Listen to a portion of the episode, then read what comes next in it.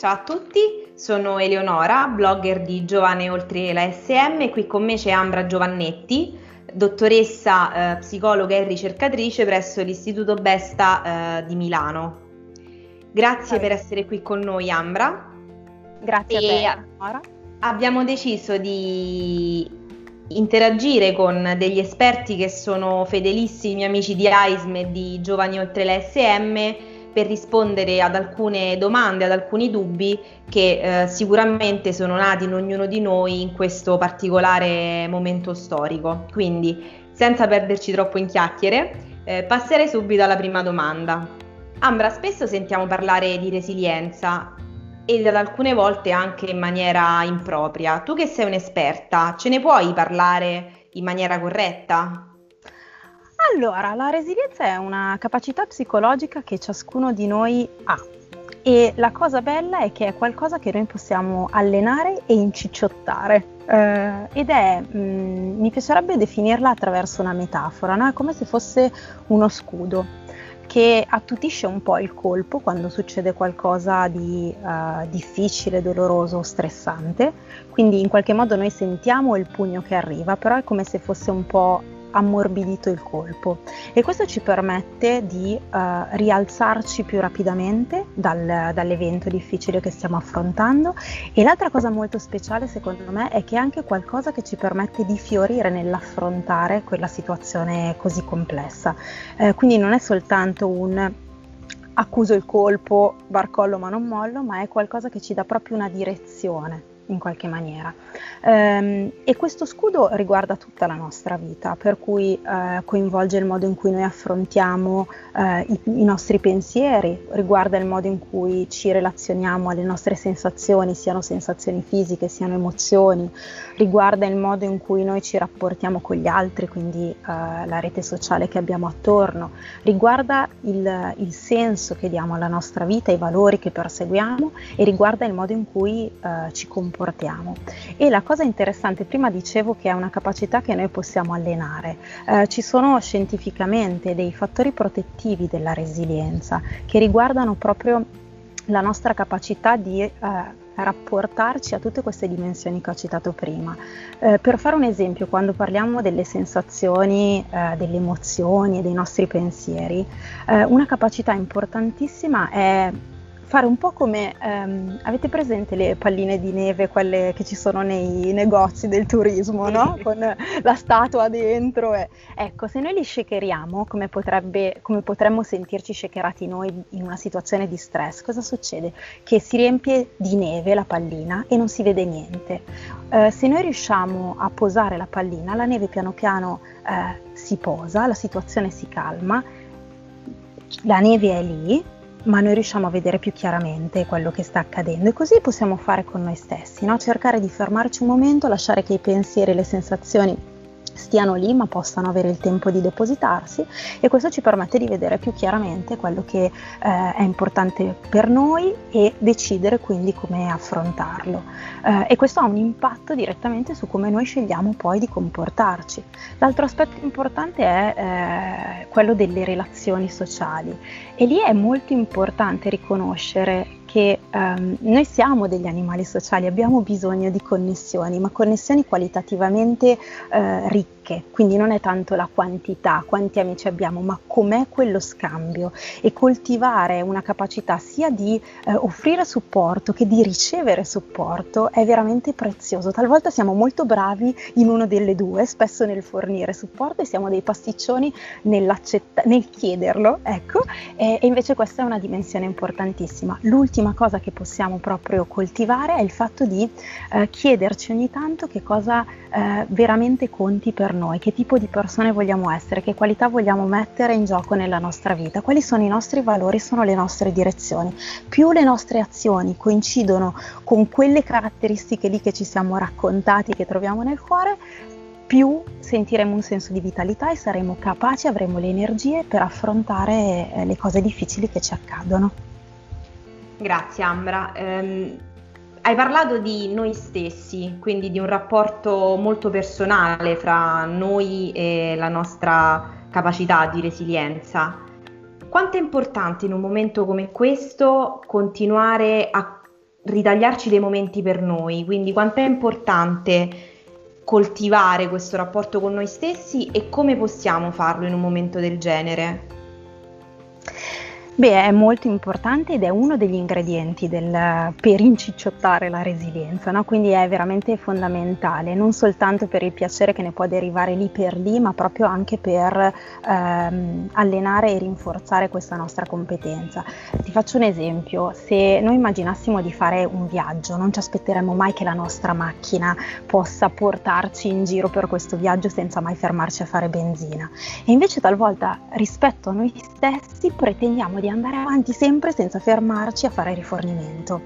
Eh, è, è pazzesco, no? Quindi l, la cura di sé è proprio come concedersi ogni tanto di um, ri, riacchiappare le energie, di, um, di ritrovare quella, quella forza dentro di noi e coltivarla attraverso dei momenti piacevoli. Eh, Per poter star bene abbiamo bisogno di coltivare momenti in cui ci sentiamo bene, eh, quindi questa cosa è assolutamente fondamentale. E spesso è molto difficile per noi prenderci il tempo per farlo, abbiamo sempre una lista di cose da fare che sembrano prioritarie rispetto a questa. Quindi la prima cosa è ehm, not- fermarci un momento e notare cosa ci succede quando ci immaginiamo per un attimo di fare qualcosa per noi.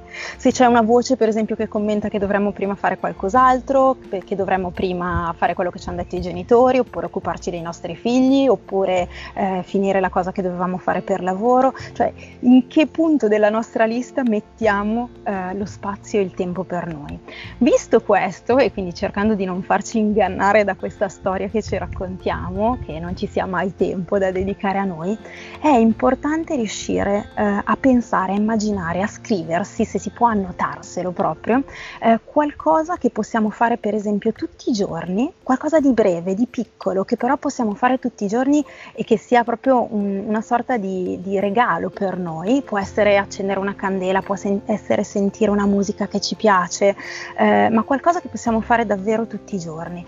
Pensare a qualcosa che possiamo fare una volta alla settimana, che quindi magari richiede un po' più di tempo, un po' più di preparazione. Qualcosa che potremmo concederci una volta al mese e qualcosa che invece ci possiamo, come dire, concedere una volta ogni tanto, no? Proprio quelle cose speciali, come può essere il viaggiare o insomma altre attività che richiedono un pochino più di organizzazione. E se volessimo davvero implementare questa cosa, potrebbe essere utile proprio farci una sorta di piccolo diario, una piccola lista di cose e pianificare un po' quando farle, perché è come se noi dovessimo ehm, andare a modificare un'abitudine, perché siamo così abituati ad andare un po' sul tapirulane e fare le cose che dobbiamo fare, che diventa difficile immettere un modo nuovo di affrontare le cose, eh, e quindi un modo per cambiare le nostre abitudini è proprio quello di inizialmente dedicare un po' di sforzo e di energia a fare delle azioni nuove.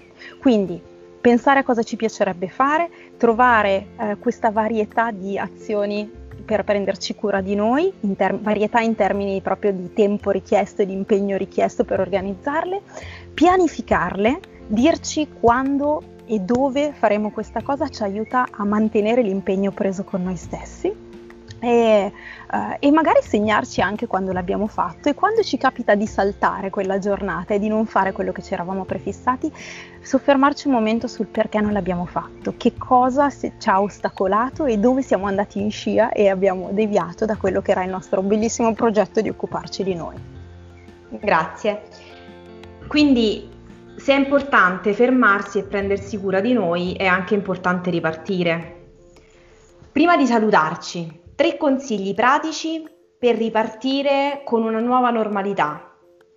Mm.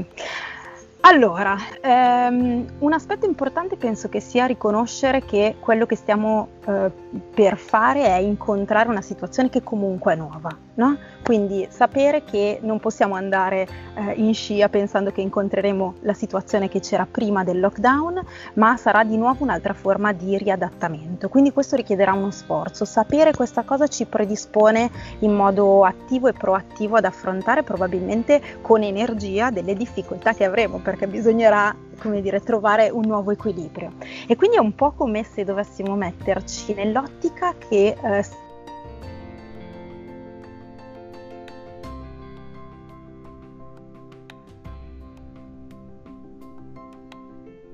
dover ehm, aspettarci come ci fa sentire questa cosa, ci fermiamo un po' ad ascoltare, no? Quello che, che ci fa stare bene e cosa invece ci mette in difficoltà, proprio per essere attenti verso noi stessi e verso gli altri quando eh, riprenderemo un po' la nostra routine.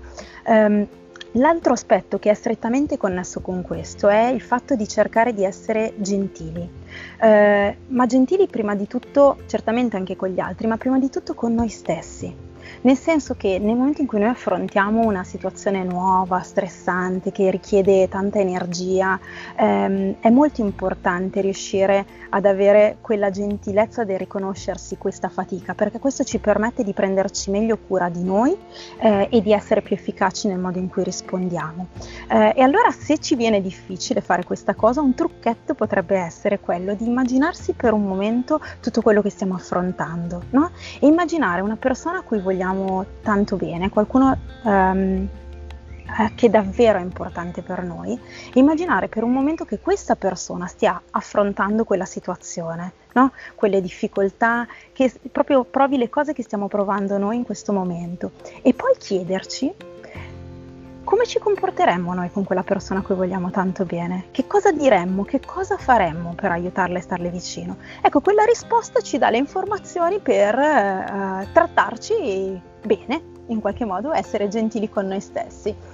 L'ultima, l'ultimo consiglio che sento di dare a me stessa e di condividere con voi è, è questo: in una situazione in cui ehm, come dire, sta succedendo qualcosa di difficile, no? E eh, mh, come dire, eh, in parte stressante, faticoso anche da comprendere, è normale sentire eh, un po' di sovraccarico, sentire ansia, eh, sentire di avere poco il controllo. Eh, e questo è vero, nel senso che noi non abbiamo il controllo di quello che decide il governo su come gestire il Covid, di come eh, andrà questa situazione con la pandemia. Eh, non, non possiamo neanche scegliere che cosa proviamo, se proviamo ansia la proviamo e, e va bene così. Ma c'è qualcosa che possiamo scegliere e che possiamo controllare, ed è importantissimo, ed è come noi scegliamo di comportarci. Quindi è molto importante chiarire, chiarirci che cosa non possiamo controllare e chiarire invece su cosa noi possiamo mettere i nostri sforzi eh, e che cosa possiamo davvero scegliere eh, eh, nella nostra vita e in che modo possiamo dirigerla. Quindi l'invito è a focalizzare l'attenzione sul fatto che noi possiamo sempre scegliere come comportarci, e questo può fare davvero la differenza anche in una situazione così eh, gigante e pandemica. Ambra, grazie davvero per averci dedicato questo prezioso tempo che abbiamo condiviso, e grazie per aver risposto alle nostre domande. E in attesa di vederci dal vivo, ti mando un abbraccio virtuale. Un abbraccio grande anche a voi, e grazie infinite per questo bellissimo invito e questa bellissima opportunità. Ciao! Ciao, ciao a tutti!